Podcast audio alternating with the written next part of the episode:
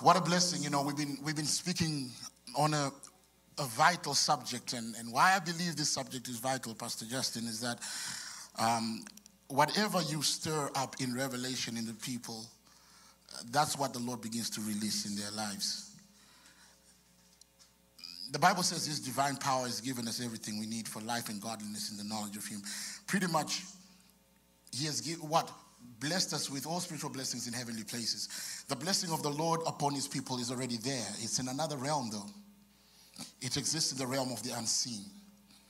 And so, for it to come down to the realm of the seen, there has to be the connection of faith that becomes the bridge or the conduit that allows what is already yours to manifest in your life. So, you may have been given all by God, but if you're faithful little, you will experience little. And God will not be wrong in his announcement that he has blessed you with much. That's why one of the greatest adventures you and I can take is the adventures of growing in our faith. The reason why we must continue to read our Bible is because that's the only way we get to access information concerning our inheritance. I believe that the story of the children of God is like the story of, of Mephibosheth in 1 Samuel, no, Second Samuel, around chapter 6. Let me give you the backstory. Mephibosheth was the grandchild of the first king of Israel. His father died in battle the day that the king died. That means that he was an inheritor of what his grandfather had owned. His grandfather Saul was at that time the king of Israel that would have made him the greatest landowner in the nation of Israel. But when word came that Saul had died in battle and so had Jonathan, Mephibosheth's dad. The nurse that was looking after this young boy took the kid to run away because in, in ancient kingdoms, whenever one king would pass, the incoming king would purge the bloodline of the king before so that they do not rise against him. So the nurse was afraid for Mephibosheth's life, so she ran. But as she was running out, she dropped him. You guys know this story, man. I know this has been preached in, in the church for a long time. But it's not a story of Mephibosheth, it's a story about you and I. Mephibosheth ends up in a place called Lo-debar. Lo without the bar word. A place of no communication. David becomes king, and I don't believe it was just the niceness of David. I believe it was the promptings of God that David begins to wonder is there anybody left in the house of Saul that I might show him kindness for Jonathan's sake? This child had favor that had been covenanted by his father before he was born. He just didn't know it, that's all. And so then what begins to happen is word goes around and they say, yeah, there's this crippled boy because as the nurse heard that, that uh, uh, uh, Jonathan had died, as she ran out, she dropped the boy and he became crippled. It must have been nerve damage, hit a portion of his head, and then he was crippled from that day forward. So he is a crippled boy living in abject poverty in a land called Lo-debar. He's not a boy anymore, he's a man now.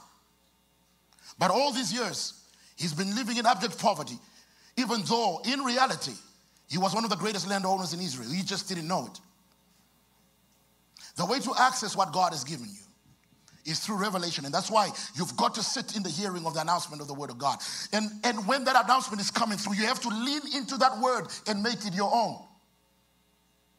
that begins to be the conduit through which you plug into the flow of what is yours. Anyway, um, Mephibosheth gets, gets word from that, hey, the king is looking for you.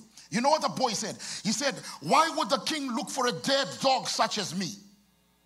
Those are the words he used. I'm a dead dog. Why would the king care? Not knowing that the king was about to show him favor. Because this favor had been secured by covenant before he was even born. Are we together? Why this story kind of rocks me is because I know how possible it is to live beneath your privilege simply because you're ignorant. My people are destroyed because of what? A lack of knowledge. That's why the devil is called the prince of darkness. You know why? Because darkness is concealment. Ah, he blinds the eyes of the unbelievers so that they, because if their eyes were open, they would be able to see the riches that have been made available. So that's why the strategy is, is, is, real simple. But here's what, what, what irks me though, is that when there's blindness within the house of God and the people of God don't know who they are and they don't know what is what has been given to them, it's possible to live and die in abject in abject poverty, lack and insufficiency, sickness and disease simply because we did not know what was ours, because nobody announced it to us. It's the whole role of the preacher. How shall they believe in whom they've never heard?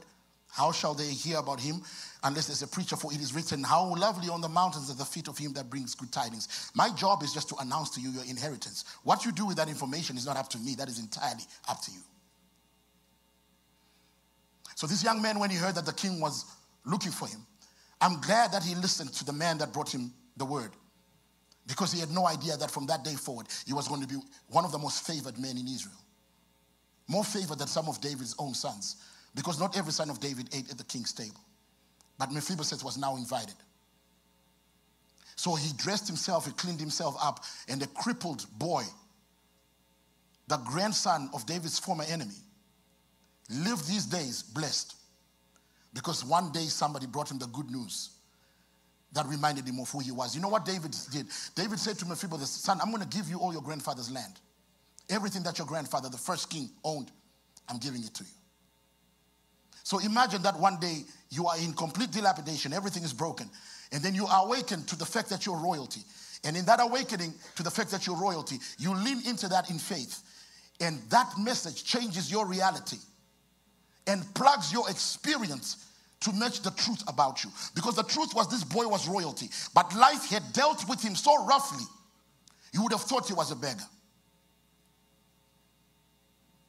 And that's why this weekend we've been talking about the favor of God so that you might understand. I don't know how else to live. Ladies and gentlemen, I have to be honest with you. I don't know how else to live except to live under the canopy of God's favor. Where's my protection in God's favor? because I'm not strong enough to protect myself. I cannot even see behind me. You know, I cannot even see at this point right here, I'm blind. So I don't know what's coming from over there. God does.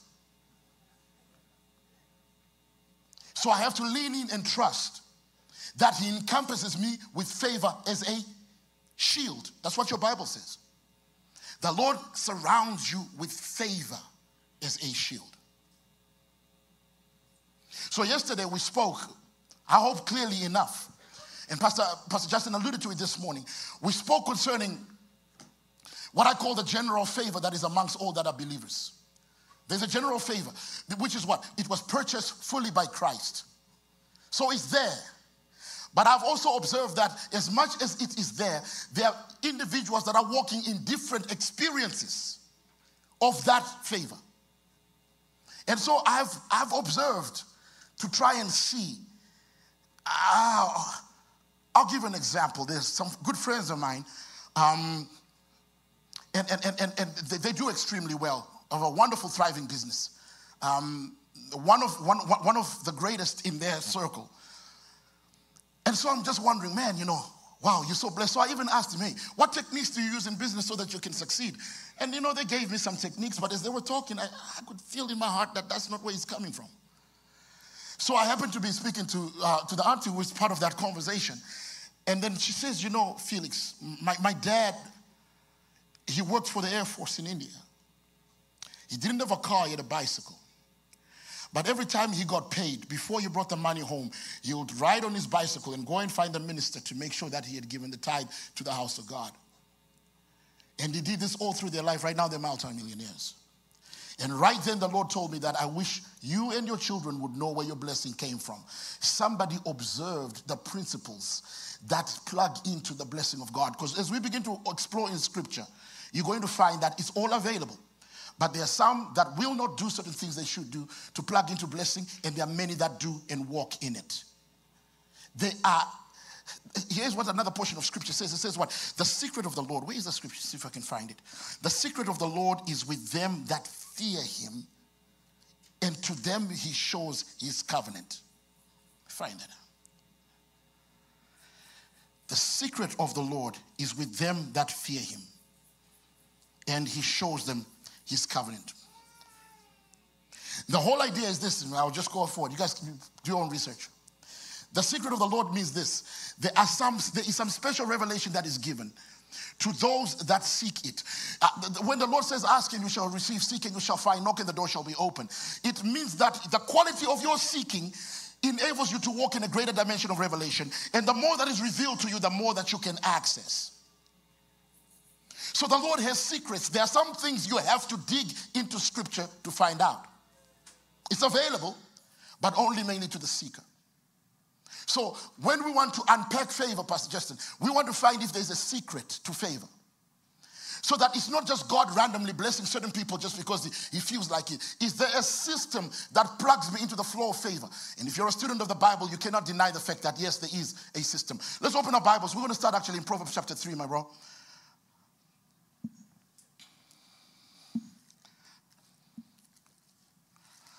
I'm going to try and share some of my own experiences as we go along. I pray that you listen with the ears of the Spirit. Here's what Proverbs chapter 3 from the beginning says My son, do not forget the law, or rather my law, nor let your heart keep, but let your heart keep my commandments. For length of days and long life and peace will, eh, will they add to you. Now, notice what he's saying. This is the unveiling of the secret. This is the secret that David taught Solomon, right? He says, pay heed to the what, what, what he called the commands of the Lord. Now, if you go through the Bible, particularly Psalm 119, you'll see these words commands, statutes, precepts. In other words, concepts or principles that govern the way that God does what he does. And what Solomon is being encouraged to do by David, which he is now encouraging his own son, is son, pay heed to the principles. Are we together? All right, cool. Reading right along.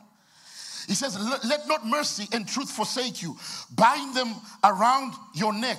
Write them on the tablet of your heart. And so find favor and high esteem in the sight of God and man. So now he says this let not mercy, somebody say mercy. Come on, talk to me. Somebody say mercy. What is mercy? Let me tell you what mercy is. Mercy is the free gift you give somebody who does not deserve it and who may not have even asked for it. In fact, for mercy to be mercy is they must not deserve it and you must be under no real obligation to give it. But in the moment of wanting to honor the statutes of God, because you understand that in the principles of God, oh God, what I do for another, God will do for me.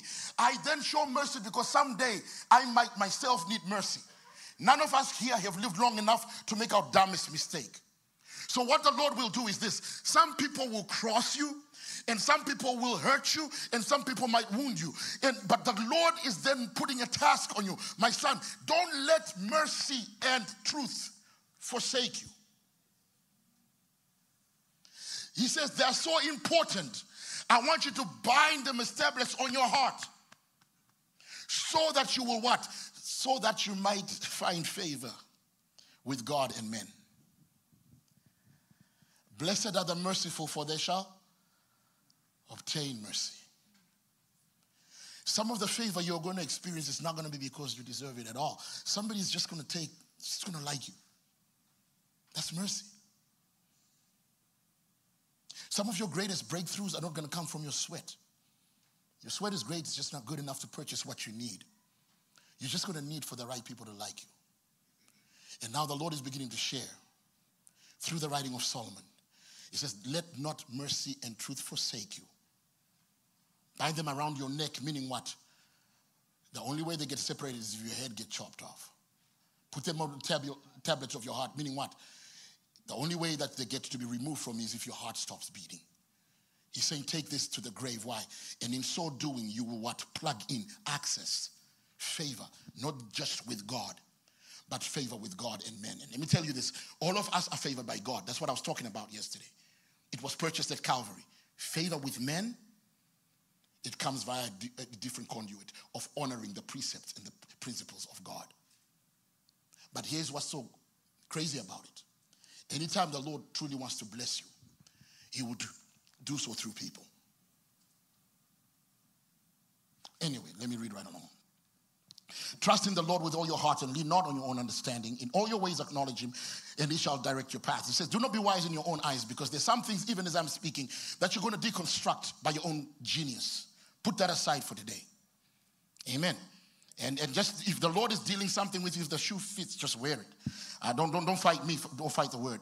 He says, watch this. In all your ways, acknowledge him, and he shall direct your path. Do not be wise in your own eyes. Fear the Lord and depart from evil. And I love it when the Bible speaks about the concept of evil, it's speaking about the concept of crookedness. Fear God and, and walk away from crookedness. Crookedness is a path that is not that is not straight. It's not upright. He says, Honor the Lord with your possessions and with all the first fruits of your increase. And your barns, barns will be filled with plenty, and your vats will overflow with new wine. Now, now in this instance, so much was laid here.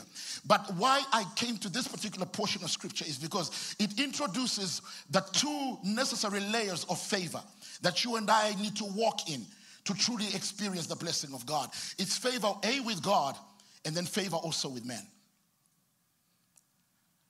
We need favor with people. As we look through scripture again, we begin to find that this appears to be all over scripture. You know, if you look at what was said concerning John, by his father Zacharias. I think it's in Luke chapter 2. And turn there. I'll say some scriptures, then I'm going to try and land this home before we, before we go. In Luke chapter 2,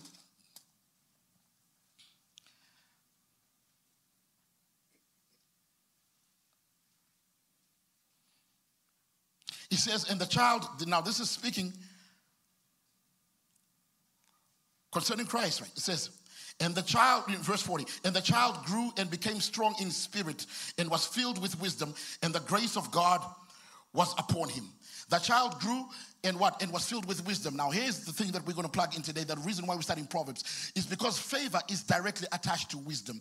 And wisdom is what I'm sharing with you right now. That the wisdom of God may, may lay out a simple concept that mercy and truth are a key to favor. That's wisdom that is speaking. Everything the Lord is going to bring into our lives, He's going to bring the favor we need, the blessing, the prosperity, the healing, the deliverance. He brings it through the concept of wisdom. But sometimes when wisdom speaks, it, it, it, it may grind us the wrong way because it might demand something of us.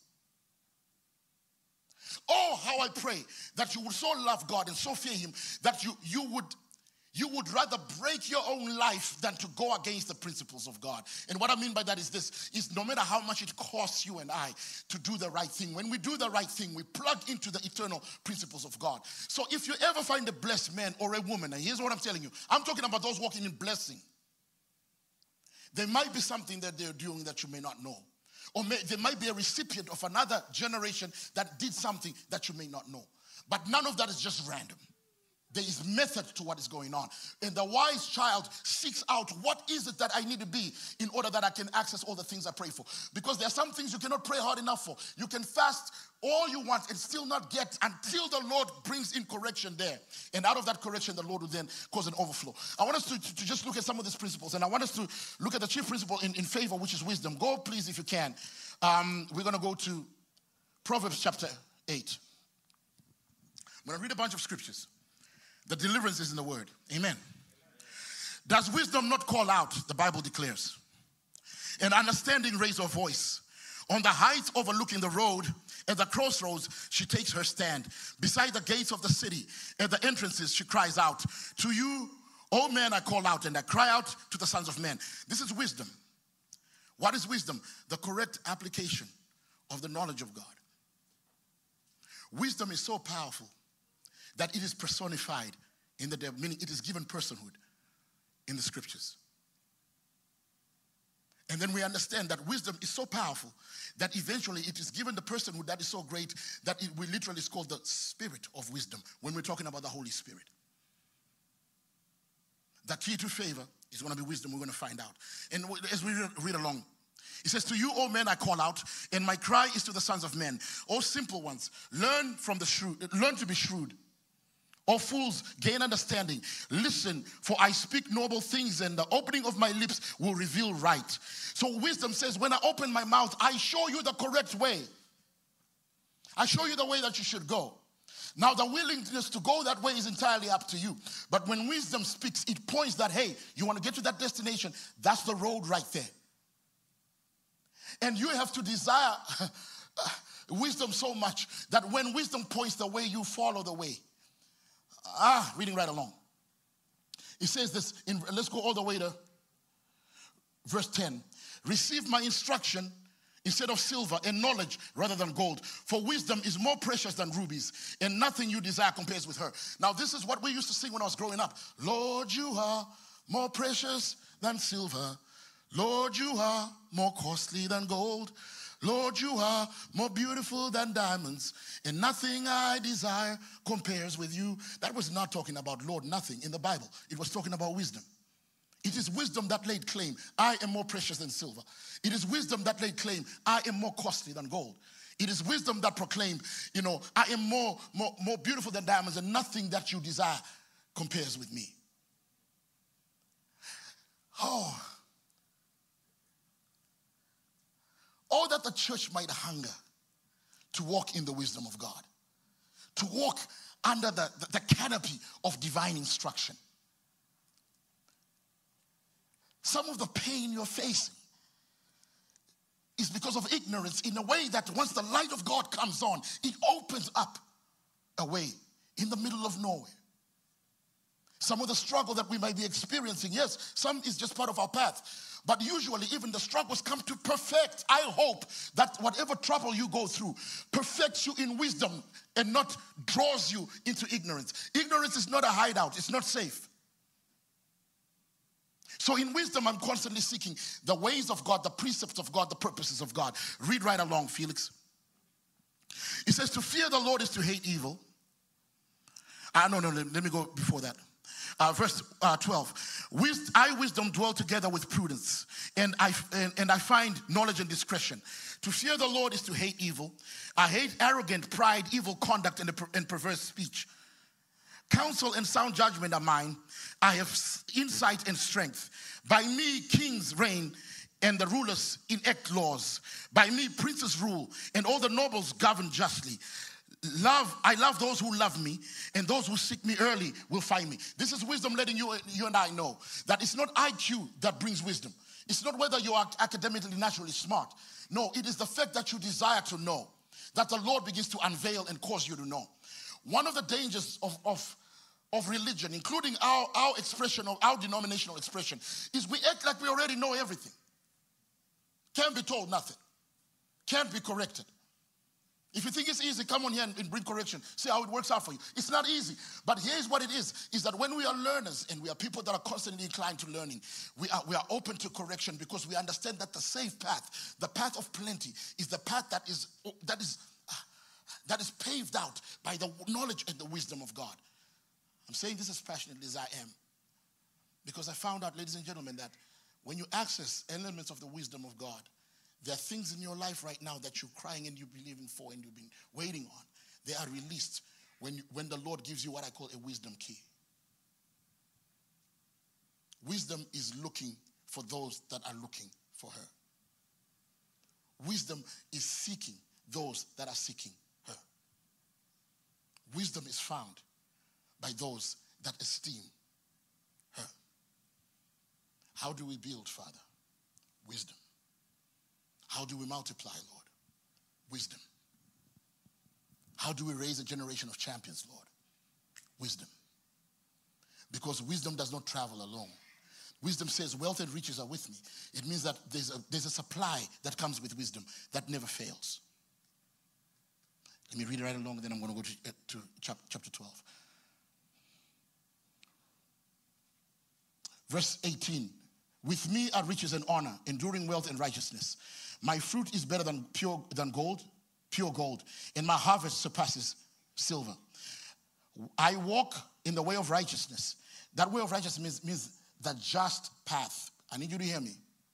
The way of righteousness and justice. Here's what Psalm 84 says, I think. It says that concerning God, righteousness and justice are the foundation of your throne. I hope something I communicate today is going to click. I'm not feeling like it's clicking yet. Because when it clicks, it's going to change your life. Wisdom says, I walk in that in the path of righteousness, in the path of justice. righteousness, justice. Remember that. Amen. Reading right along. My fruit is better than gold, pure gold. I already say that. Um, it says this um, I walk in the way of righteousness and along the path of justice, bestowing wealth on those who love me and making their treasuries full.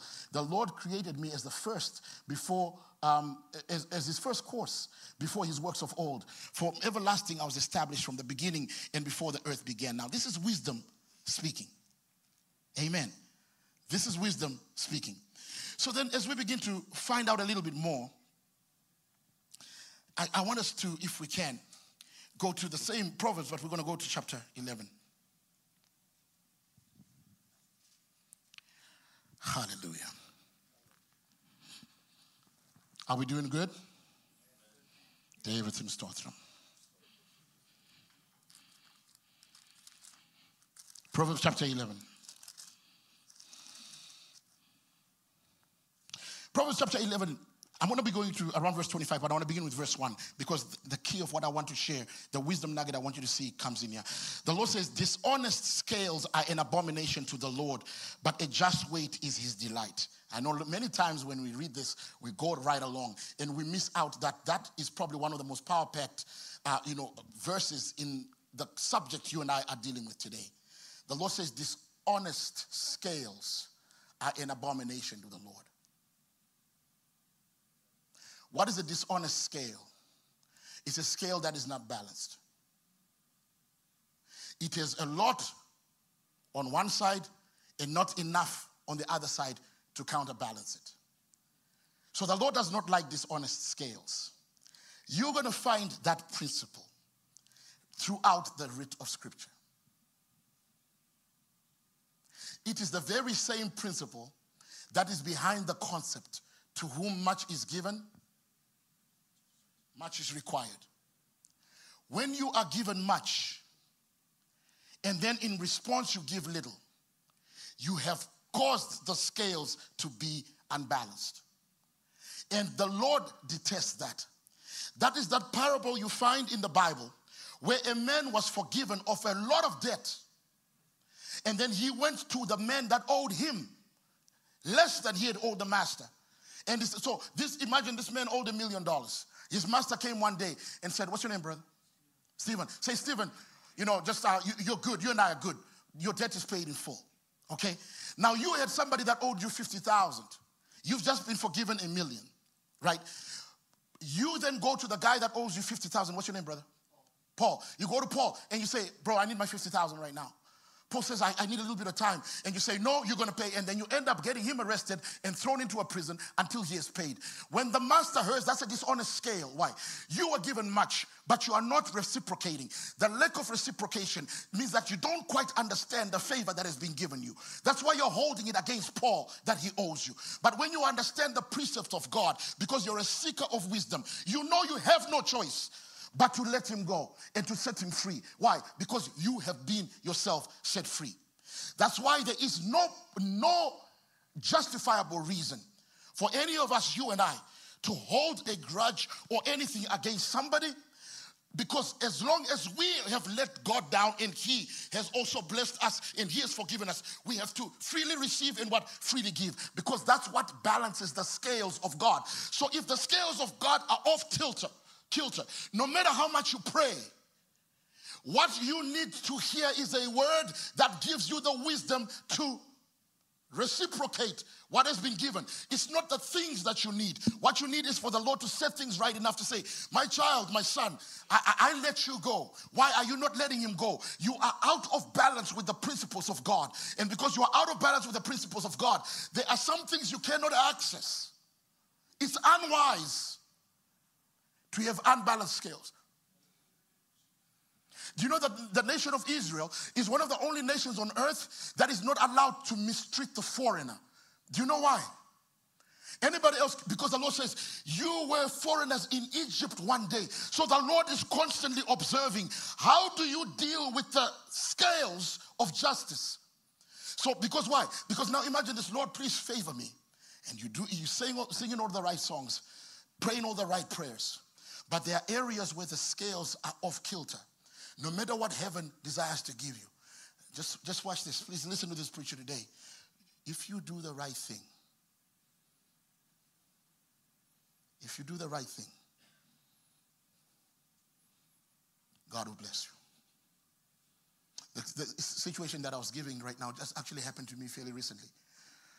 You know, I, I was preaching a number of, uh, it was a few months ago, and I came into an unexpected blessing uh, earlier this year.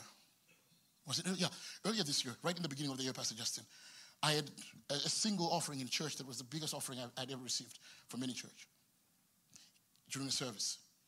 Went home, and um, and it, it was it was a good sized man, a chunk of money. I went home and I got a call from a friend I'd not heard from in a very long time. In fact, since high school, so it's almost 30 years. He says, My brother, please help me. I, I, I know we haven't talked in 30 years. I have a situation. He says, um, uh, Can I borrow something for just, uh, it's just for two weeks, I'll get it back to you. So at that time, there are ministries that I support. I went ahead and I just said, Go ahead and, and, and take that to, to this wonderful brother.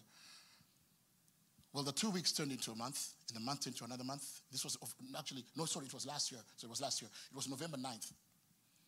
And now I'm beginning to feel some kind of a way. And so now, earlier then, you know, he got a hold of me, brother, I'm really trying, but I need a little bit more time and I can this. And, and then I, I just felt the Lord begin to say, son, son, son, wait a minute here. You know, will him paying you back change your financial situation in a, in a drastic way? Have I not blessed you? Why don't you let it go?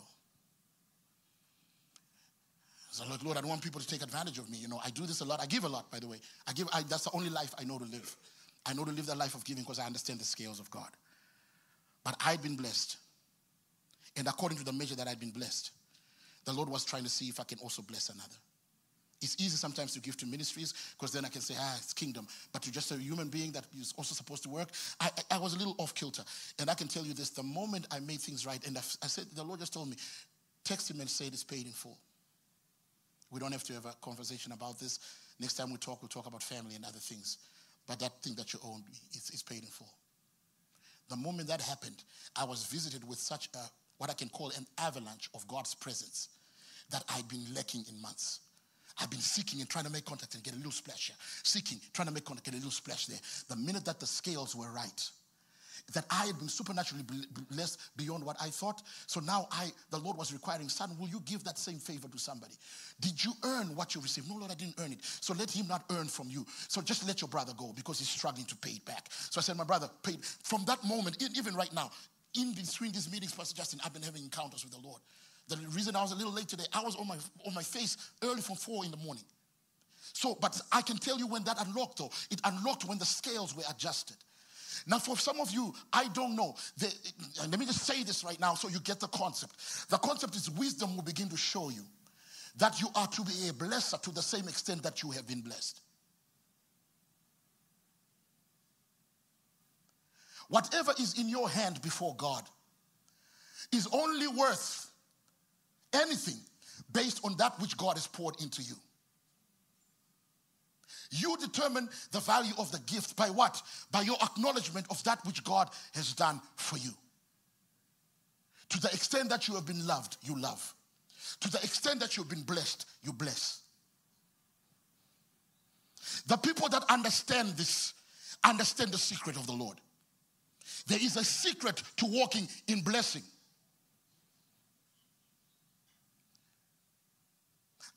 I, have not had financial stress in my life for a long time. When this secret became apparent, Pastor, none, none. I consider myself the wealthiest man I know in, only in this instance because whenever I need something for something, it shows up. But what I learned was this that God watches scales. Some of the most blessed people I know materially are not necessarily some of the most generous. But some of the, I know people that have less than them but that live in greater freedom than them. I was preaching at a church, hundreds of people there, hundreds of people. I'd been at that church, I think, a year before. And after, after preaching, you know, the church said a blessing my way. I looked at I was, I was, God bless you. Whatever comes into the ministry, I send to other ministries as well. And then a young lady She looked like just, she had just started working. Young lady walks up to me, says, Pastor Felix, can I get some prayer? And she says, she left a blessing in my hand. I didn't even look. I just said, what do you need? And I, and I prayed over her. And then she turned around and says this. She says, you prayed for me a year ago. I said, yeah. She says, all my life I'd suffered from night terrors. I used to have nightmares that used to keep me awake at night. I said, okay. She says, after you prayed that time, I have not had a single nightmare ever since. It's been over a year. And I said, I'm so happy. I was so glad my heart was so blessed. And then I walked away. It was only when I was on my way out of the city when I looked to see how much she had given. Do you know how much that girl had given? She had given more than the church of some six, seven hundred people had given toward the ministry that day. And in my heart, I said, there's somebody sometimes that gets it. The qualification of the way that you bless us. Some of us here, we have a need for a home, right? Bless the house of God right here. I just want to show you how the, the, the, scales of God are balanced. When David wanted to secure a, a, a, a dynasty for his family, do you know how he did that? When he wanted to secure the favor of God over his family, he went into the house of God and he said to Nathan, the prophet, one time, he said, Sir, will you let me build God a house? Second Samuel chapter 7. He said, What? I want to build God a house. God hasn't asked. I know he hasn't asked. It's just in my heart. So he says, Go ahead and do what you need to do. That night, the Lord visited the men of God and says, Go and tell David that you will not. He says, Ever since I left, the children of Israel left Egypt, nobody has ever asked me. I've never complained to you that I don't like my dwelling. Who is this son of Jesse that he would want to build me a house? Now go and tell my servant David that now I will build him. Uh, what had David done? David had disbalanced, he, had thrown the scales off balance. God had to bring them the just. He says, David, you want to build me a house? Son, I'm going to build you a house. And there shall never be, fail to be a king from the line of David on the throne of Israel. That's why Jesus was born as the son of David. That's why the kingdom of David will never come to an end. Now, notice this. What did he do? By his generosity, or he entered into a principle that left heaven off center. Because God had not asked, He had not demanded, He had not complained, He had not done anything. The man extended himself before God and put down a weight that pulled the scales out of, out of whack. And God says we have to what? We have to balance the scale because an unjust scale is an abomination unto God. I hope somebody's hearing me today. Anytime there's something specific that you're looking for in the things of God, you've got to ask yourself, Father, what wisdom will you give me? That which I can extend to you. Why? Because heaven is built on this wise principle. All the people that you love in scripture understood this. I'll give you this example. The promise of God came to Abraham Son, through you, all the nations of the blessed uh, shall be blessed. I'm going to give you children like the sand of the seashore. Now, when Abraham heard that promise, he was in his upper 60s, maybe early 70s. Close to 30 years went by from Genesis 12, and nothing had happened. So we go from Genesis 12, 13, 14, 15, 16, 17. In Genesis 18, Abraham was sitting outside his house one day, and he saw four men walking in the heat of the day by the sacred oaks of Mamre. And then here's what Abraham did he extended himself to these individuals. It appears that initially he didn't know who they were. He says, Sirs, please, please, please, don't pass by my house. Come on in. Let me refresh you. Come out from the heat of the sun. He went and he killed a fatted calf. And then he went to Sarah and said, Sarah, can you make that special cake we like? We've got visitors. And now notice this the visitors had not asked for anything, they never made any demands. So there was no word of God that you should do this. It was just what was within the heart of Abraham. Abraham went and he served these individuals, and they ate in his house, not knowing that that was God eating in his house. In the moment that Abraham did that, he tipped the scales of heaven off center. So now an unjust scale is an abomination unto the Lord. So after the Lord had eaten, he says this Where is Sarah, your wife? What is God about to do to balance the scale? Now, notice this. The promise had been given for a long time, it had not yet manifest. Because I don't care what God has promised you. What releases it is adherence to the invisible secrets of the principles of God. When you know what they are and you honor them, you cannot stop the barrenness has got to go. He says, Where's your, where's your wife, Sarah? Says she's in the kitchen. She's the one who made you that cake. He says, Tell her, according to the cycle of life, I'm going to be here next time. And when I come, she's going to be with child. When Sarah heard that, she laughed. Ah. Everything that God has given us, He freely gives us. But we access it through adherence to the principles of God. We need to wise up and be students of the Bible to know what the mysteries of God are like. That's why Abraham looked more blessed than others even though he was another human being. Any human being in Abraham's time could have been just as capable to tap into the blessings of God if they knew the principles that govern the realm of the unseen. Am I talking to anybody here today? So, what principle are we seeing right now, Pastor Justin? We're seeing that whenever we tilt toward generosity, there seems to be the balancing of the scale. The Bible says that what he who gives to the poor lends to the Lord. Anytime you give to the poor, boom, you've created a debt in heaven. It actually happened to me. I was uh, not too long ago. Uh, somebody asked me for mentoring. They're in Springfield, Massachusetts. So I went there. They got a little business starting, and they were looking, Pastor, please, please, you know, give us a mentoring. So I was like, okay, fine. You know, I'm going to work together with you. But as they were talking, I just felt the Lord saying, pay their first month for the building that they're in. It's like, Lord, I'm the one who drove all the way to help them. I heard the Lord says, pay the first month. They're struggling. So after I'd mentored and all this, oh, Pastor, you know, you know, they couldn't do anything for me, so they made me a meal. That's all they could afford to do, you know. So they made me a meal and I sat down and I ate with them. And then they just said, hey, listen, man, boom, boom, boom, boom. You got Venmo? And I sent that to them. And all of a sudden I feel the touch of God. As I'm driving home, clink, I get a phone call from my brother who's in San Antonio, Texas, Zach say, What's up, Zach? He says, Man, the Lord just prompted me to send something to you. And I looked. I like God's promptings. God's promptings are pretty awesome. I'm talking about within 30 minutes of leaving that place. And at that time, I hadn't spoken to Zach in a few weeks, and we'd brought nothing about money. But the Lord had just laid it upon us. And that's why you must understand that the realm of the Spirit is governed by certain principles. Do you know what the Lord gets me to do in some of the poorest places in Africa when I was out there, back when I was doing ministry out there? I'd go amongst the poorest people and not just go there with a handout. I'll teach them what I'm trying to teach you right now. And I've seen the Lord redeem one particular region was called Beregena. It was drought stricken. The people there were in poverty that even some of us in, from the old country from India that know poverty. That one was Africa. That was Africa level poverty. Africa level poverty. You guys, you're poor with rain. Africa, they're poor with no rain. And I've seen the Lord redeem a, re- a region once the people learn the principles of plugging into favor.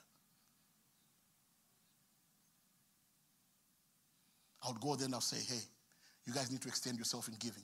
I remember one time the, the, gentleman that brought me there says, Pastor, how can you ask us to do that? You drive here with your fancy car. We've got nothing. Our people don't even have sandals and shoes. And I had to tell him, my brother, I don't know no other way to break the cycles of misfortune except to plug into the principles of God. Teach your people to extend their hand in giving.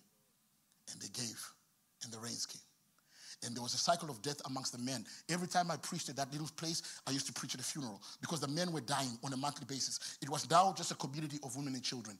The death stopped the day they extended the cycle because I think it may have been plugged into the uh, occult and, and, and, and witchcraft that was there. The next time we came, the deliverance that took place was during praise and worship, not after the preaching. As we were worshiping, people began to fall on the floor and they began to manifest and get set free.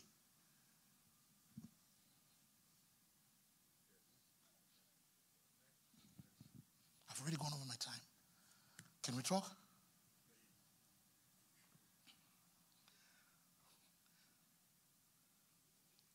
The Lord said, Abraham, I want you to go to Mount Moriah. And that son that you love, now notice what the Lord says the son you love. Mean the son that's connected to your heart, the son of promise. I want you to offer him up to me there. Abraham says, Sure.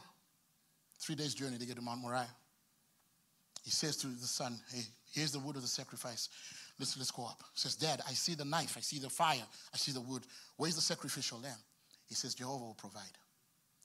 And then he said to the servants, now this is what's important. He says, Hey, listen, guys, the boy and I are going up to the mountain to worship, but we're coming back. The old man and the young man went up the mountain, the young man carrying the wood of his own sacrifice. He lays Isaac on the altar. He lifts up the knife. Boom. He disturbed the scales of heaven. Why? Because men had offered the son he loved. So what? God balances the scale. Why? God then gives the son he loves. I believe the principle that released the Christ, even though he was promised, was the day that Abraham said, The son I love is yours. And the Lord says, The son I love is yours. All is fair and square. I'm not talking to anybody here.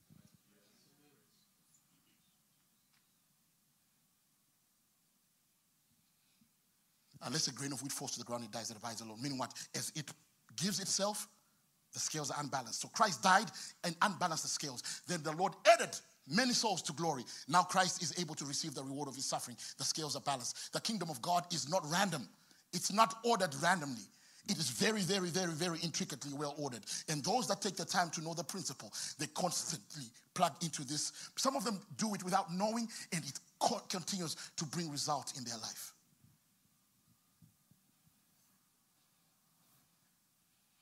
Are we good?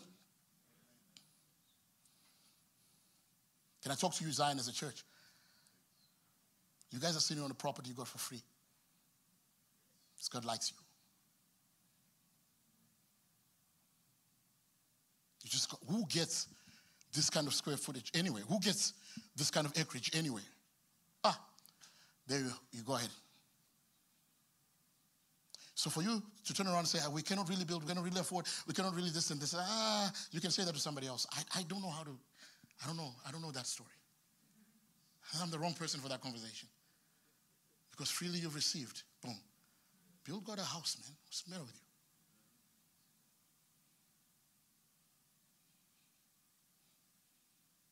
At this stage, I would hope that you got several, few millions in the bank because you've been blessed for so long without a mortgage. I know churches that really think. So, what am I saying? I'm challenging you to be the most generous church I know because I've never really seen this happen. That the Lord will just give people a building and acreage in the greater metro, uh, metro area of a major city the size of Dallas. It does not happen. It happened to you. Give us favor, Lord. You're sitting on it. You should be the most generous people I know because you understand the generosity of God. I remember back in the old days when we were at that, at that, at that other place. Hallelujah. David Southern. Before you came to this, remember that place? This year is called salvation. oh, God, help me say this. God, help me say this. Justin, I'm going to take three to five minutes. It's very important. The weight is not lifted on my shoulders yet.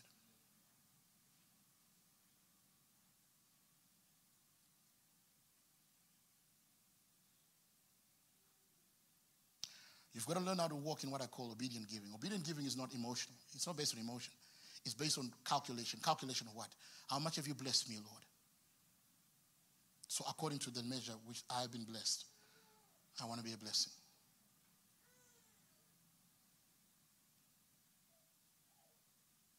According to the measure that you have blessed me. I want to be a blessing. How blessed are you? Why? Because the more blessing that rests upon us, sometimes we come off kilter. And the Lord is saying, balance the scales. And then God will do this, and then you do this, and then God will do this, and then we'll do this, and God will do this. That's why you find those that know this principle, they're constantly walking in more and more and a greater abundance. If you believe in God for a home, sow a seed in the church for God's house. Tilt his scale off center. See if he does not respond.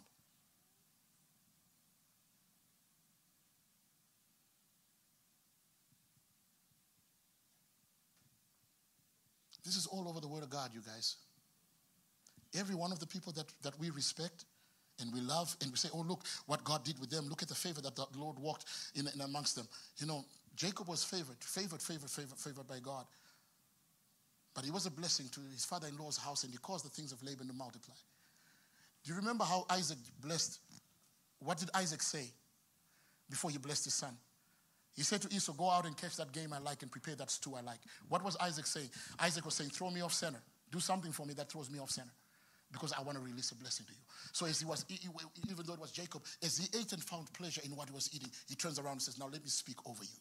Those are principles in God's word.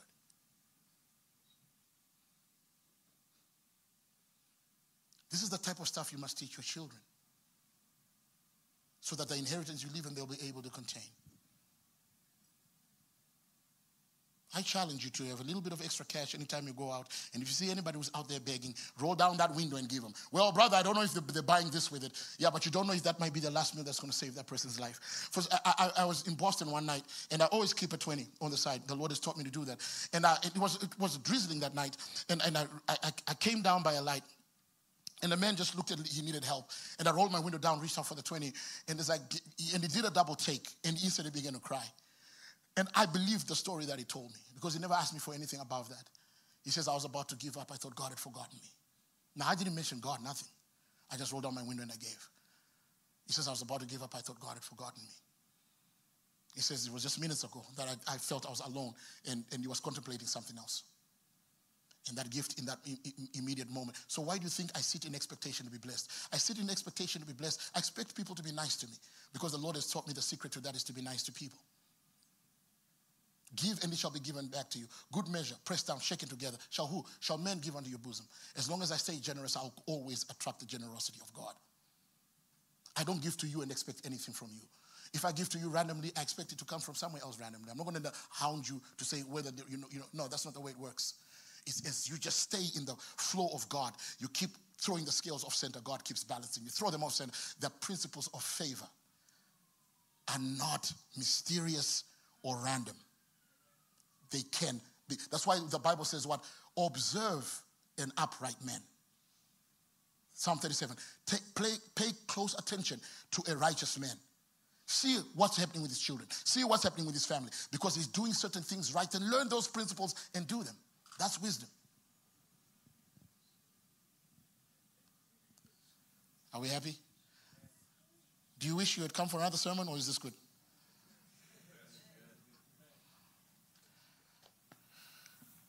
Whenever the Lord wants to bless you, He sends a requirement from you. And a lot of time people ignore Him, so the scales cannot trigger the occurrences of God.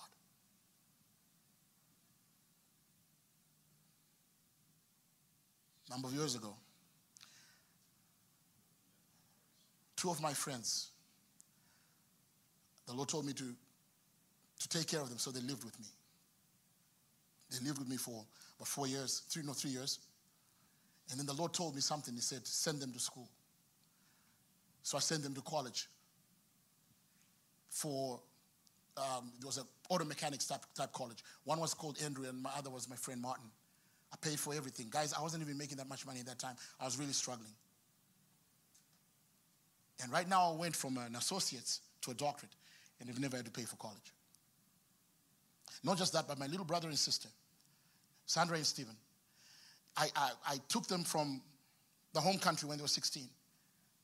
They've gone through education, they've been blessed in all this. And, and, and, and I, even though I'm the one who was the person in their life that was supposed to supply, my little brother and sister who are my heart have been right through, you know, Sandra has been all the way to registered nurse today. We haven't paid really much. The Lord made a way. You throw off center the, the principles of God, God, God balances the books. I know there's things you desire that you're praying for. I'm just wondering if you're also ignoring at the same time the opportunities that God is giving you to meet those needs. Because anytime you pray, the Lord creates opportunities that enable you to access the favor you're asking for. Unfortunately, too many times we are blind to those opportunities, so we pray even harder. There's some things prayer cannot harvest for you but right action, which is called what? Wisdom will. Let's all stand, please.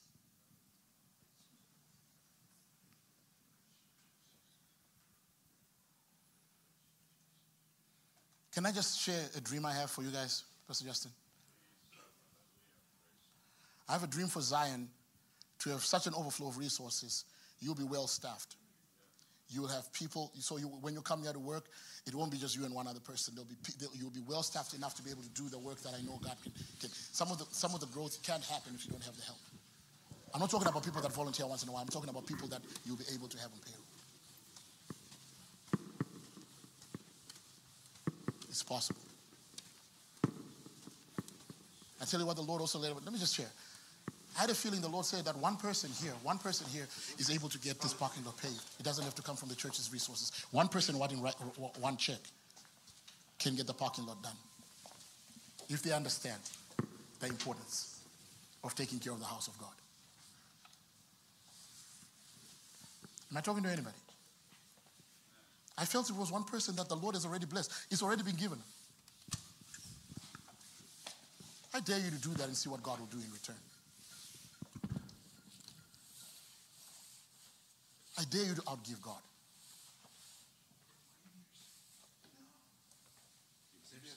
Sometimes we come with open hands to receive when the Lord wants us to come with full hands to give.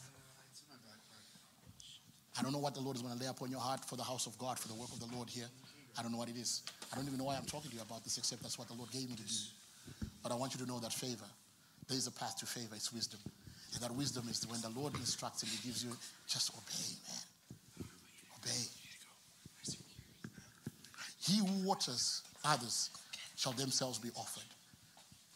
Solomon says, I observed that there's one who scatters and yet gains much, and there's one who hoards and comes to naught. Principles. My desire for you is that you walk in blessing, not just for you as a generation. Mom and dad, I pray the kind of blessing that will hit your great, great, great grandchildren should the Lord tarry. You can secure a blessing for them. How many of us need a miracle of supply? You need the Lord to do something.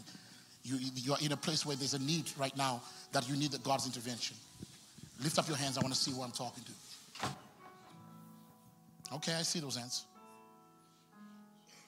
I'm going to pray that whatever the Lord instructs you to do, that you do. But I, I, I want to stand in agreement with you that because of the weekend that we've been able to have, those things,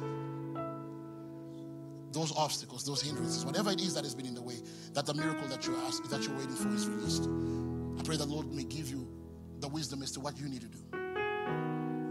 Father, in the name of Jesus, lift those hands up high. Come on. Father, in the name of Jesus, I pray right now for my friends. You know what the needs are. I just make an announcement as your servant and as your son. I make this announcement, Father, that that hindrance is out of the way. The obstacle is removed. That as they step out in obedience to you, Father, you're going to break the cycle of lack and insufficiency. You're going to release such an abundance that will endorse this principle in their life forever. So that this principle will never leave them from this day forward. They will know how to plug into the favor of heaven. Because everything that you're going to give is already theirs, Father. They just needed to know how to access it. So they believe that it is there. And as they walk in obedience, Father, bless, Lord. I'm asking for praise report upon praise report upon praise report. The Lord is going to work a, a situation for uh, some of you here that you thought was not possible. Watch the Lord make it possible. Just watch. Father, I thank you as we stand in agreement. You are the God of the impossible. And I thank you, Father, that you're making possible that which was impossible before. Ah, you said only believe. All things are possible to those who believe. We stand in here in agreement.